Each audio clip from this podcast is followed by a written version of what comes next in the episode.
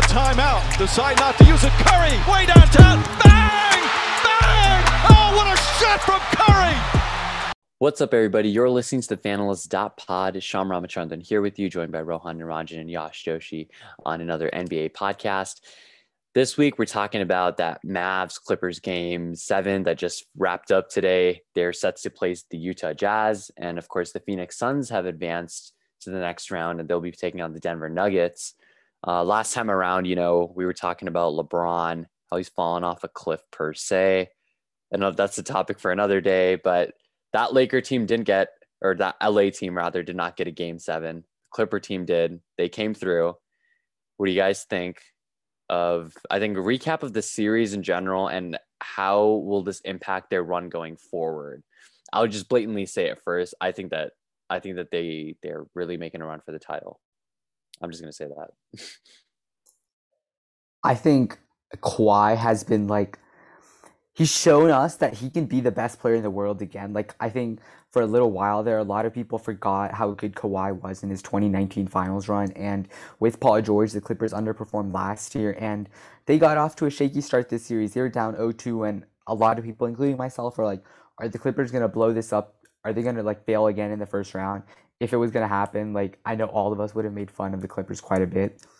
But you know, shout out to Ty Lue, shout out to Paul George, shout out to Kawhi Leonard. They all had a good series after those first two games, and they clutched it up in this uh, game seven. I know Luka, Luke, Luka's just a god, guys. Like, like he gave it his all, but like his team just, it's not built well around him, and like that's another story. I'm not talking about the Mavericks right now, but shout out to the Clippers, and I think against the Jazz, they should be able to take them in like maybe six games.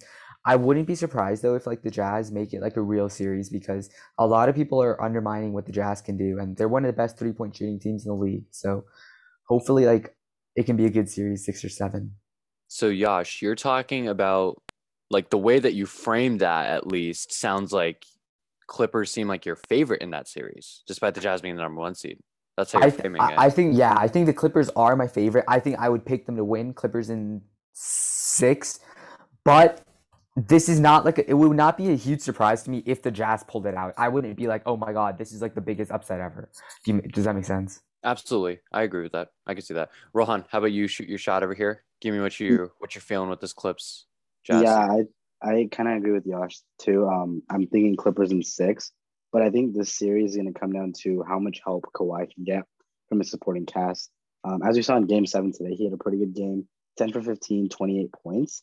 But I think the real key to this game was Marcus Morris making uh, seven threes, which was, I believe, he tied Steph Curry for the uh, highest number of threes in a Game Seven playoff game. So I think that Marcus Morris, Reggie Jackson, Nicolas Batum, I guess Paul George too, depending on what kind of Paul George we see from a game to game to game basis. And if he can if he can just get solid contributions from that starting five, and then Terance Mann and Luke Kennard coming off the bench, um, and you know whatever happens with Rondo happens with Rondo. But I think that that's going to be the key to see if they can beat the Jazz, who I feel like everyone's kind of underrating. Like Yash said, going into the series, this could end up being you know one of those series where the Jazz just get hot for a couple games and just take over. But it's going to be hard to stop Kawhi. I think that's that's that's the big thing. Just like who's going to stop Kawhi on the Jazz, and how much help can Kawhi get offensively from his team. Yeah, interestingly enough, that you mentioned you know about the Jazz getting hot for a couple of games here and there. You know, let it be known that they did lose game one against the Grizzlies, but Donovan Mitchell wasn't in that game. So we can have that weird little stat saying, "Hey, Donovan Mitchell's undefeated in the playoffs this year." You know, just to put that out there, he's four and zero right now. But I I agree with both of you. I'm very you know I'm tilting towards taking the Clippers in six as well. Um, I could see it going into seven once again in the Clippers' favor. The only thing is, I just believe that you know Donovan Mitchell is certainly going to be like the Luka of the series, if that makes sense. You know, he's probably going to have better nights than Kawhi, obviously better than Paul George, I, I, believe as well. But Clippers overall, I think are going to, you know, prevail. The fact that they came back from this deficit in this Mav series just proves that this team is different. And I hope, you know, I'm, I'm saying that with confidence and hope, you know, Clipper Nation, I hope this is the year that you guys at least make a Western Conference Finals appearance. Not to say you guys are a finals team or a championship team just yet, but it's it's almost like I need to see a couple more games to have a decent enough sample size to be like, hey, you know, that this is this is a good year for the Clippers going to the offseason as well. I think this is the year that the Clippers need to definitely take advantage of the scenario going forward. You know, the Lakers are not in the playoffs; they got bounced first round. I think that was obviously their biggest contender to at least in the West. So I feel like their their path to the finals at least is manageable. You know, you have teams like the Suns, the Nuggets, the Jazz, who I get. We can all agree they're good teams, but I don't know if we thought in the beginning of the season that these are going to be the last three teams other than the Clippers uh, left in the West.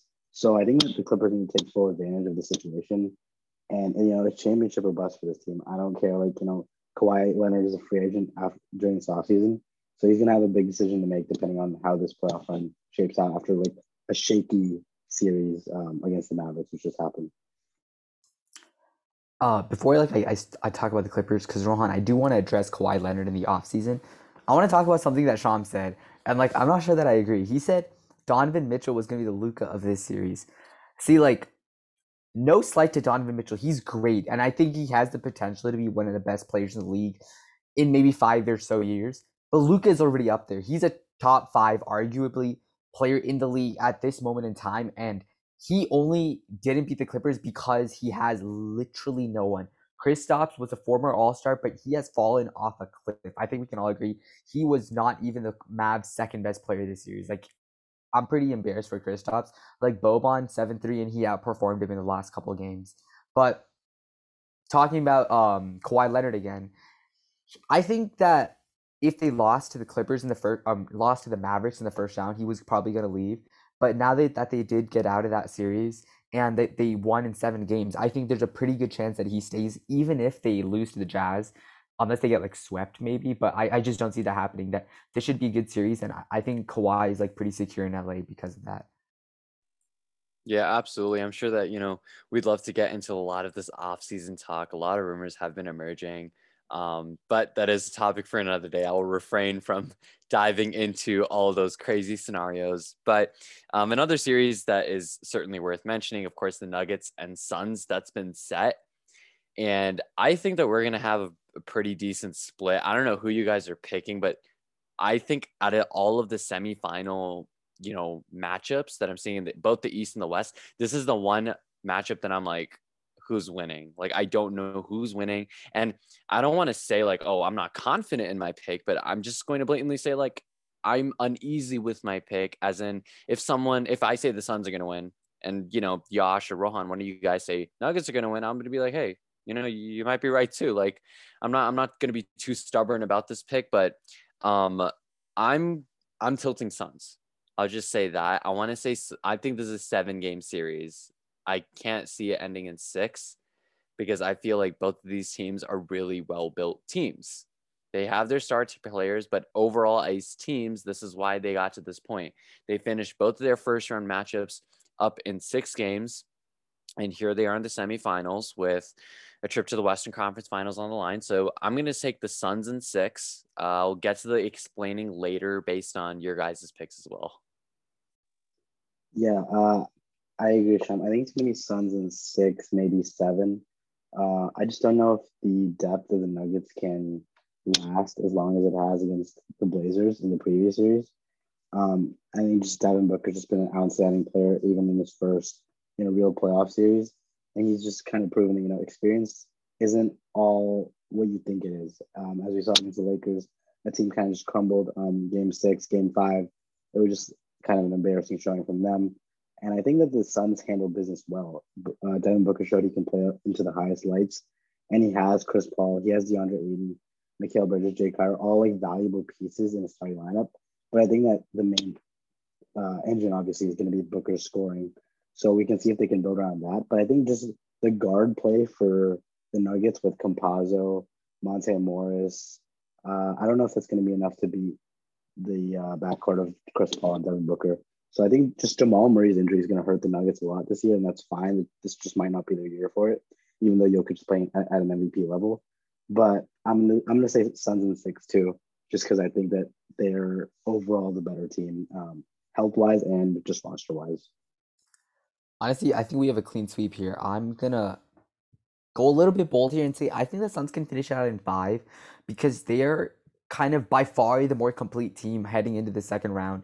Firstly, they played the Lakers and one in six, and the Nuggets played the Blazers and one in six. So yeah, they both played six games, but one of them played significantly tougher competition in LeBron James. So I do think that the Suns a already have playoff experience in playing LeBron James in the, like the round before, and okay, as long as Chris Paul is healthy, they have a fully healthy roster of D Book, Chris Paul, DeAndre Ayton, and the Nuggets are missing Jamal Murray. So I just think that as long as DeAndre Ayton can put a body on Nikola Jokic and you know limit him to a 25 point triple double if it's not like a 40 point triple double, I think I, I think the Suns have a chance to win this series pretty quickly.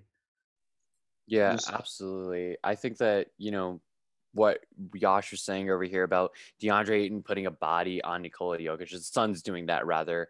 Um, it's something that the Blazers were unable to do for most of the series. I think Rohan was even mentioning on a podcast uh, last week about like, you know, they're putting like Carmelo out there on him and Nurkic just fouling out. Like it's just it's just not a good look. But DeAndre Ayton has been extremely dominant in this playoff run, his first playoff run as well um, similar to Devin Booker, of course. And Devin Booker has the ability.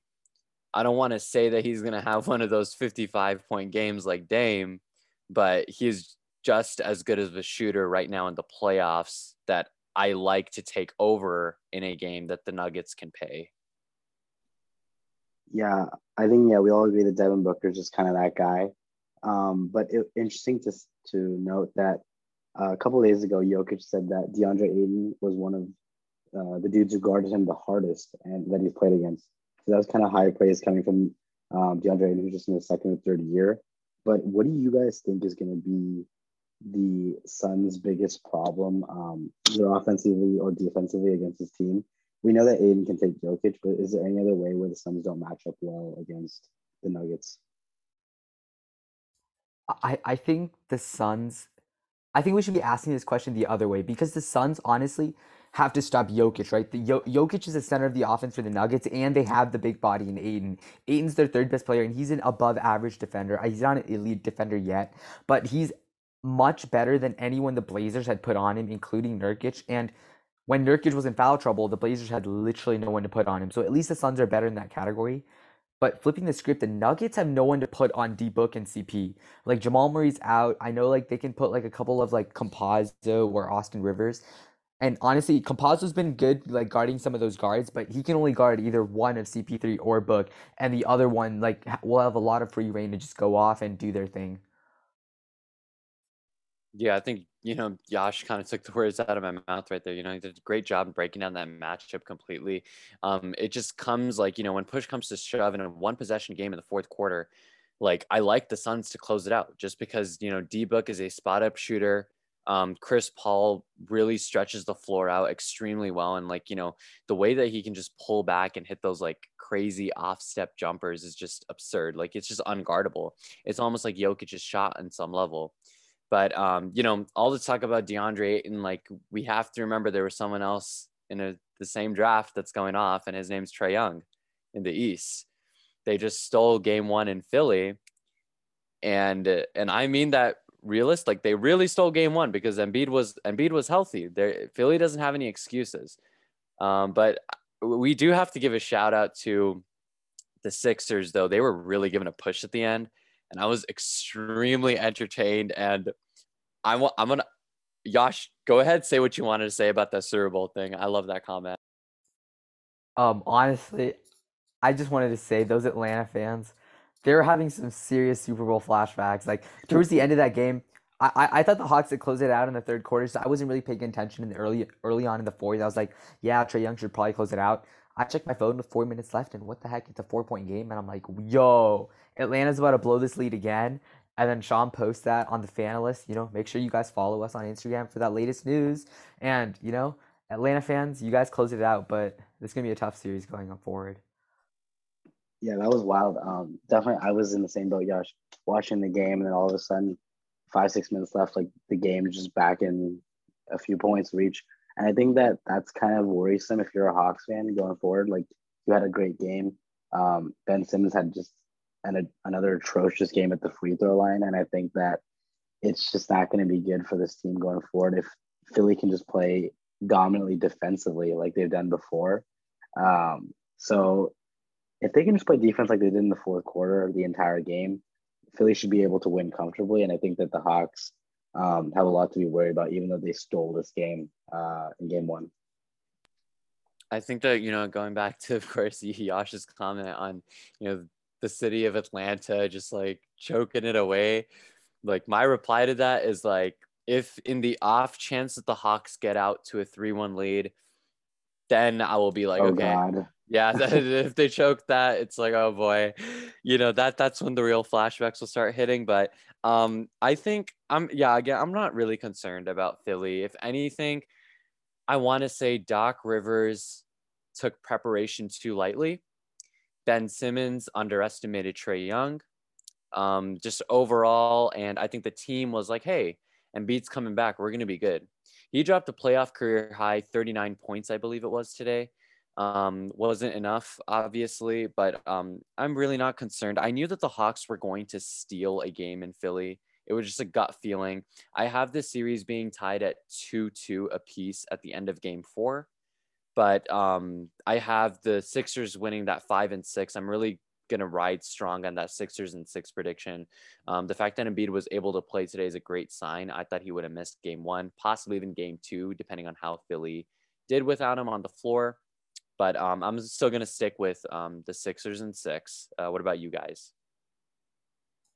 I think I'm going to stick with the Sixers and six as well, just because Trae Young had such a good game this um this game and they pulled it out and you know Joel Embiid, while we said he was like, you know, healthy enough to play, I don't think he's 100% healthy. And I'm to put that as like a risk for the Sixers out there. And because of that, if Embiid has to take, you know, let's say during practice game, he uh, restrains that knee and he's out for game two, game three, game four, the Hawks can definitely steal another one. So I think the Sixers and six is a pretty safe prediction. Yeah, um, I'm kind of echoing you guys there. I'm a little hesitant to say in six just because they lost the first game. But I feel like if they come out game two strong, um, especially defensively, and limit people like uh, Bojan Bogdanovic, John Collins, and Kevin Huerter, like those two, those three combined for 57, and it just can't happen if you're the Sixers. Um, you need to limit, basically just limit anyone. We know Trae's going to go off, but you can't let um, two other starters combine for 42 and a bench player throw another 15, 16. So I'm going to say Sixers and six for now, but I would be concerned. Again, Yashi said that we don't know if Embiid is 100%. I feel like he's never really been 100% throughout his career. He always has reoccurring uh, injuries which flare up from time to time. So his health is always that X factor, which you got to say. Um, we just got to hope it doesn't bother him going forward in the series. So let's let's let's. I guess we're all saying Sixers and six for now, but it's going to be an interesting game too. Um, and my prediction could change after that, after seeing that game. Fair. Yep. Speaking of injuries, of course, James Harden. Uh, he's out with a hamstring injury in that Bucks Nets series. Um, certainly was tough to see him. I think he went out within like the first minute of the of game one. Um, but you know, Katie and Kyrie, you know, we know and we love them. They went out, closed out that game. Um, again, not too concerned about the Nets winning this series, but I am concerned about the long term health of James Harden down the stretch. Um, I'm still going to stick with Nets and six in that prediction.